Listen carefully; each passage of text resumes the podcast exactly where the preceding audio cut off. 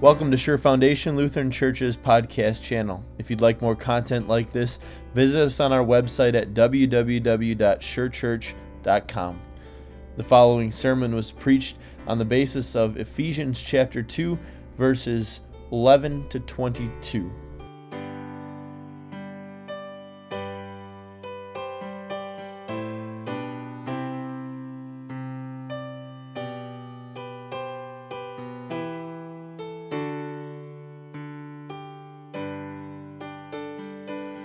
In the name of the Father, and of the Son, and of the Holy Spirit, amen.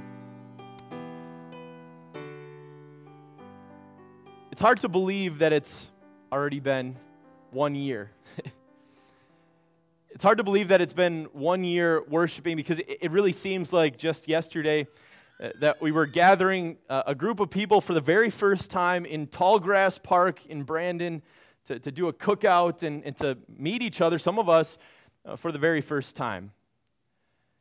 It, it, seems like just yesterday that, that people were, were bringing camping chairs into a bare apartment to have a Bible study for the first time. Or, or it seems like just yesterday there was the, the Christmas party or, or, Zoom Bible studies or worshiping at the, the dance studio with, with the exercise balls up near the top. or we were doing training to, to learn how to set all of this up, or we were launching our, our first worship service. It, it just seems like yesterday, but look where we are now. We're here, worshiping our God and experiencing His grace still a year later. Giving thanks to God for, for all of the wonderful blessings He's poured out on us as a congregation over the last year. But really, it, it's not all that surprising. Now, God didn't whisper in our ear how that first year was going to go. He, he, didn't write down on a sheet of paper the things that we'd experience in the first year, but, but He did promise us something, as He always promises us. He promises, promises us the incomparable riches of His grace, expressed in the kindness of, of Jesus Christ.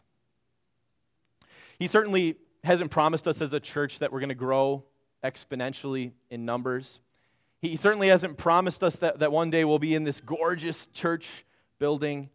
He hasn't even promised us that we'll have a 25, 50, or 100 year anniversary, but, but what he has promised us is his grace. And so we're celebrating a year of his grace today, but, but we can celebrate that every day. And so we're going to look at God's grace today for us from from Ephesians chapter 2. You can, ha- you can have it open in your worship folder. I'll make reference to it throughout, but I'm not going to reread it here. This is Paul's letter to, to the Ephesians. So, the Ephesians were a group of people that lived in the city of Ephesus, which is the southwest corner of what is today Turkey. Uh, Ephesus was a, a, pretty important city at, at, that time in history because it was a port city. Uh, this is where everybody would, would stop on, on their travels in the Mediterranean sea there. And because it was this, this kind of hub, there was a lot of people that, that came there and then left, but there was a lot of people that, that came there and stayed there. And so there was a, a diverse makeup of the city of, of Ephesus. For example, in the city of Ephesus, there was a synagogue where the Jewish people would, would gather together and they would read the Old Testament. In the same city maybe not too far away from them, was a temple to the pagan goddess Artemis of the Ephesians. And so when Paul is writing his letter to the Ephesians, he's writing his letter to people that have come out of both of those backgrounds and perhaps a whole host of other backgrounds. So, an incredibly diverse group of people. They, they had different strengths, they had different weaknesses, they had different struggles some of them didn't really have much similar to, to one another. But, as with all humanity, they did have some things in common, which, which Paul will talk about today. So he, he starts by addressing the Gentiles specifically, and he's calling the Gentiles to remember a time in their past. Remember a time in their past when they didn't know Christ and when they wouldn't have called themselves Christians. And so, for some of these Ephesians, that really wasn't all that long ago that they didn't know Christ. And Paul describes what their, spiritual state was at that time. Whether they felt that way or not is kind of out of the question. Paul's saying, here's your status before God at this point when you didn't know Christ, when you weren't Christians. And the words he uses to describe it are kind of bleak. He says, separated, excluded, foreigners, without hope, and without God in the world. Now, Paul's talking to the Gentiles, but th- these words didn't describe them because of their ethnicity or their backgrounds. These words described them because of their sin. Sin had separated them from God, sin had excluded them from the kingdom of God and, and left them without hope and without God in the world. Their sin had constructed this barrier between them and God. There was this wall there that they, they couldn't go around and they couldn't go over. And although Paul is specifically talking to the Gentiles here, it's not just true for the Gentiles. It was true for the, the Jewish people as well. In fact, a Jewish person, when they would walk into the synagogue, were reminded always of the separation that existed between them and God. Because in the temple, how the temple was arranged was where the people would be, and then there was a, a big curtain, big thick curtain separating the people from the holy place, the most holy place, where, where the Ark of the Covenant was, where God dwelt. And so every time a Jewish person w- would be in the temple, that this, this separation between them and God was so obvious. It was separation between God and man, between the holy and the profane. And in another place in the Old Testament, this separation is put into words, the cause of this separation. Isaiah says this to the Jewish people He says, But your iniquities have separated you from God. Your sins have hidden his face from you so that he will not hear. So we found something that the Ephesians had in common. Whether they were Jew or Gentile, there was this wall, there was this barrier between God and man. But it's not just true for Jew and Gentile in Ephesian, in, Ephesus. It's true for all humanity, for, for you and me. Since the fall, there has been a broken relationship between God and man. Sin broke this perfect world and has created this barrier between us and God. Put this wall between us and God that has left us separated from God, excluded from his kingdom, foreigners to his grace, and without hope, without God in the world. And in a lot of ways, we need to hear this. So it's good that Scripture speaks about it. Because our pride won't allow us to think that our sin is that devastating, that, that it's really that bad. And so we need to be told, our eyes need to be open to the fact that there is this chasm that exists between us and God. There is this wall, this barrier that, that separates us from God. But in other ways, we don't need to be told. Because there are plenty of times in our life where our guilt helps us to feel that separation between us and God. We couldn't feel more distant from God. At other times in our life, our, our shame has, has made that separation, made that wall even more visible for us. But Paul's next words are perhaps the, the most important. Because remember, Paul is calling the Gentiles to remember a time in their past what they used to be, not what they now are. So, verse 13, look at that one. He says, But now, in Christ Jesus, you who were once far away have been brought near by the blood of Christ. In Christ, you have been reconciled. To be reconciled means to be far away, once far away, but, but now you have been brought near. And so your sin had separated you from God, it, it had left you far away. But now, because Christ has reconciled you, he has brought you near to God.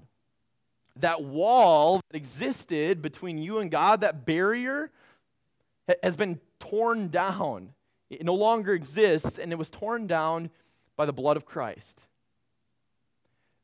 Remember, the, the separation that existed was there because of our sin. What, what did the blood of Christ do? The blood of Christ paid for the sins of all people. And so it has taken you who were once far away and brought you near to him. And at Jesus' death, this was, this was very visible to the people in the temple there.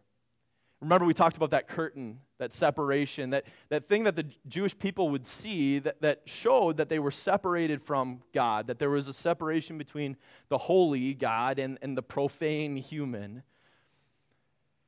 The moment Jesus died, this thick curtain that separated them was torn in two. It was symbolic of what Jesus had done on the cross. He had removed the separation between God and man. He had brought man near to God once again. He had fixed the relationship that was broken. He has reconciled the world to himself in Christ. The picture, that this picture of a wall, is a great picture that Paul brings out. Because it makes it really easy for us to see what our sin does to our relationship with God. And on the other side, it makes it really easy to see what Jesus did for us. The construction of the wall, we can visualize. The deconstruction of the wall, we can vis- visualize. But here's the thing in Paul's letter, he's not even specifically talking about the barrier that exists between us and God. That, that barrier exists, as we've already talked about, but the barrier that Paul is talking here, the, the wall of hostility that he's talking about here, is the ones that exist between people. These walls that, that we put up between us and, and someone else. He's speaking specifically here to the Jews and the Gentiles. Because these two groups had every reason to not get along. They, they were so different from one another, they came from such different backgrounds.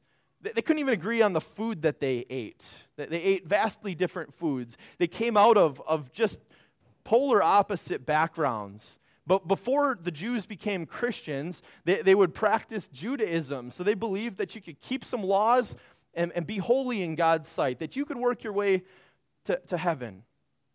On the other side, be, before some of these uh, Gentile people became Christians, they would go to, to the temple of the pagan goddess Artemis, uh, who used promiscuity as a worship practice.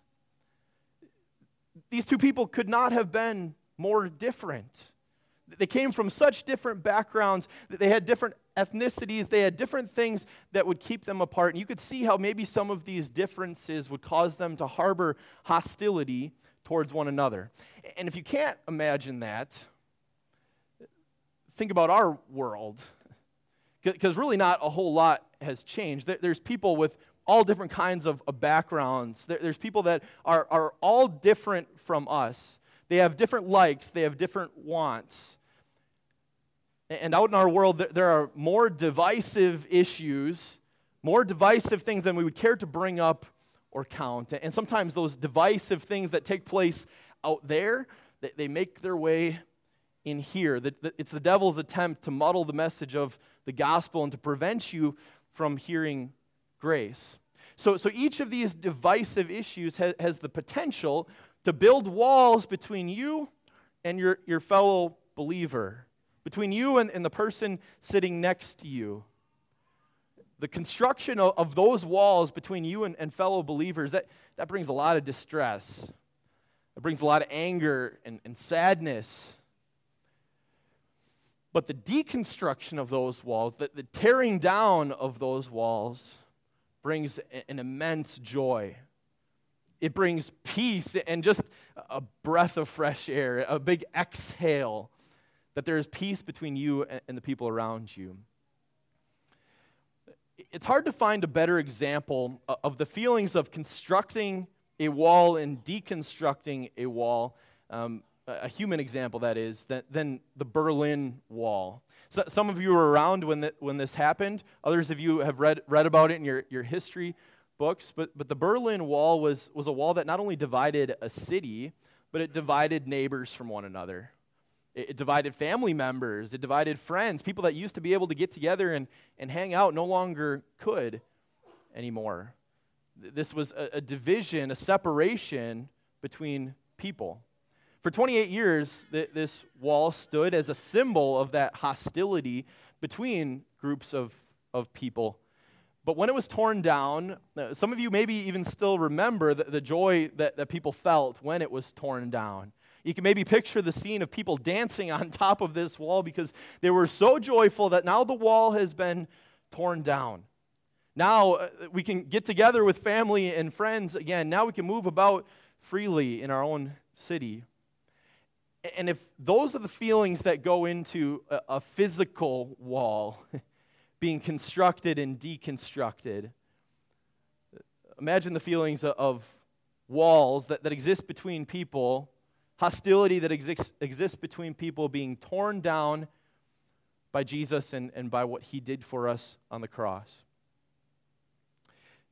Paul very beautifully describes the deconstruction of the walls that we place between us and others here. He says, For he himself, talking about Jesus, for he himself is our peace, who has made the two groups one and has destroyed the barrier, the dividing wall of hostility, by setting aside in his flesh the law with its commands and regulations. His purpose was to create for himself one new humanity out of two thus making peace, and in one body to reconcile both of them to God through the cross, by which he put to death their hostility. What Jesus did on the cross reconciled both Jew and Gentile. It removed the barrier that existed between them and God. It reconciled God and man once again. But it not only reconciled God and man, it reconciled people to one another it tore down that, that wall of hostility. In a setting wh- where our differences could divide people and drive people apart, the gospel brings people together. And it's about more than just uniting around a, a similar cause. When the gospel works in people's hearts, it really works. It not only saves you and assures you of, of heaven, but it works in your heart understanding compassion, forgiveness, and love. And so a congregation is typically filled with, with people of all different backgrounds. There, there are things about you that are so different than the people sitting around you. There are things that, that have the potential to put walls up between you. Whether you're, whether you're young or, or old, whether you're rich or poor, uh, whether you come from one background or the other. We, we have a lot of, of differences, but, but here's the thing Jesus has torn down all of those walls of, of things that, that would divide us. By Jesus' blood, he has united a body of, of Christ, and the gospel that he preaches creates a gospel environment. It, it tears down hostility, and in its place, it puts peace. And so, sitting in a congregation of, of people, you have a, a young person singing the same hymn as an older person. In, in this congregation, you have a poor person singing the same hymn as a rich person. You have men joining in the same prayers as women. You have Democrats com- communing with Republicans. You have people of all different ethnicities that join together to praise God. We as a congregation are giving thanks to God for a year of doing just that. And it's only by Jesus that we can do that because he can speak to us these words. Consequently, you are no longer foreigners or strangers, but fellow citizens with God's people and also members of his household, built on the foundation of the apostles and the prophets, with Christ Jesus himself as the chief cornerstone. In him, the whole building is joined together and rises to become a holy temple in the Lord. And in him, you too are being built together to become a dwelling in which God lives by his Spirit. Let's pray. God, we thank you for all the grace and blessings that you have given to Sure Foundation over the last year of worship. We thank you for making this a place of your gospel where forgiveness is announced to sinners and a diverse group of people can join and give thanks for that. We ask that you continue to pour out your gospel blessings on this congregation now and always. Nurture joy in our hearts and strengthen our faith. Make this a place of grace, dear Savior, in whose name we all we pray. Amen.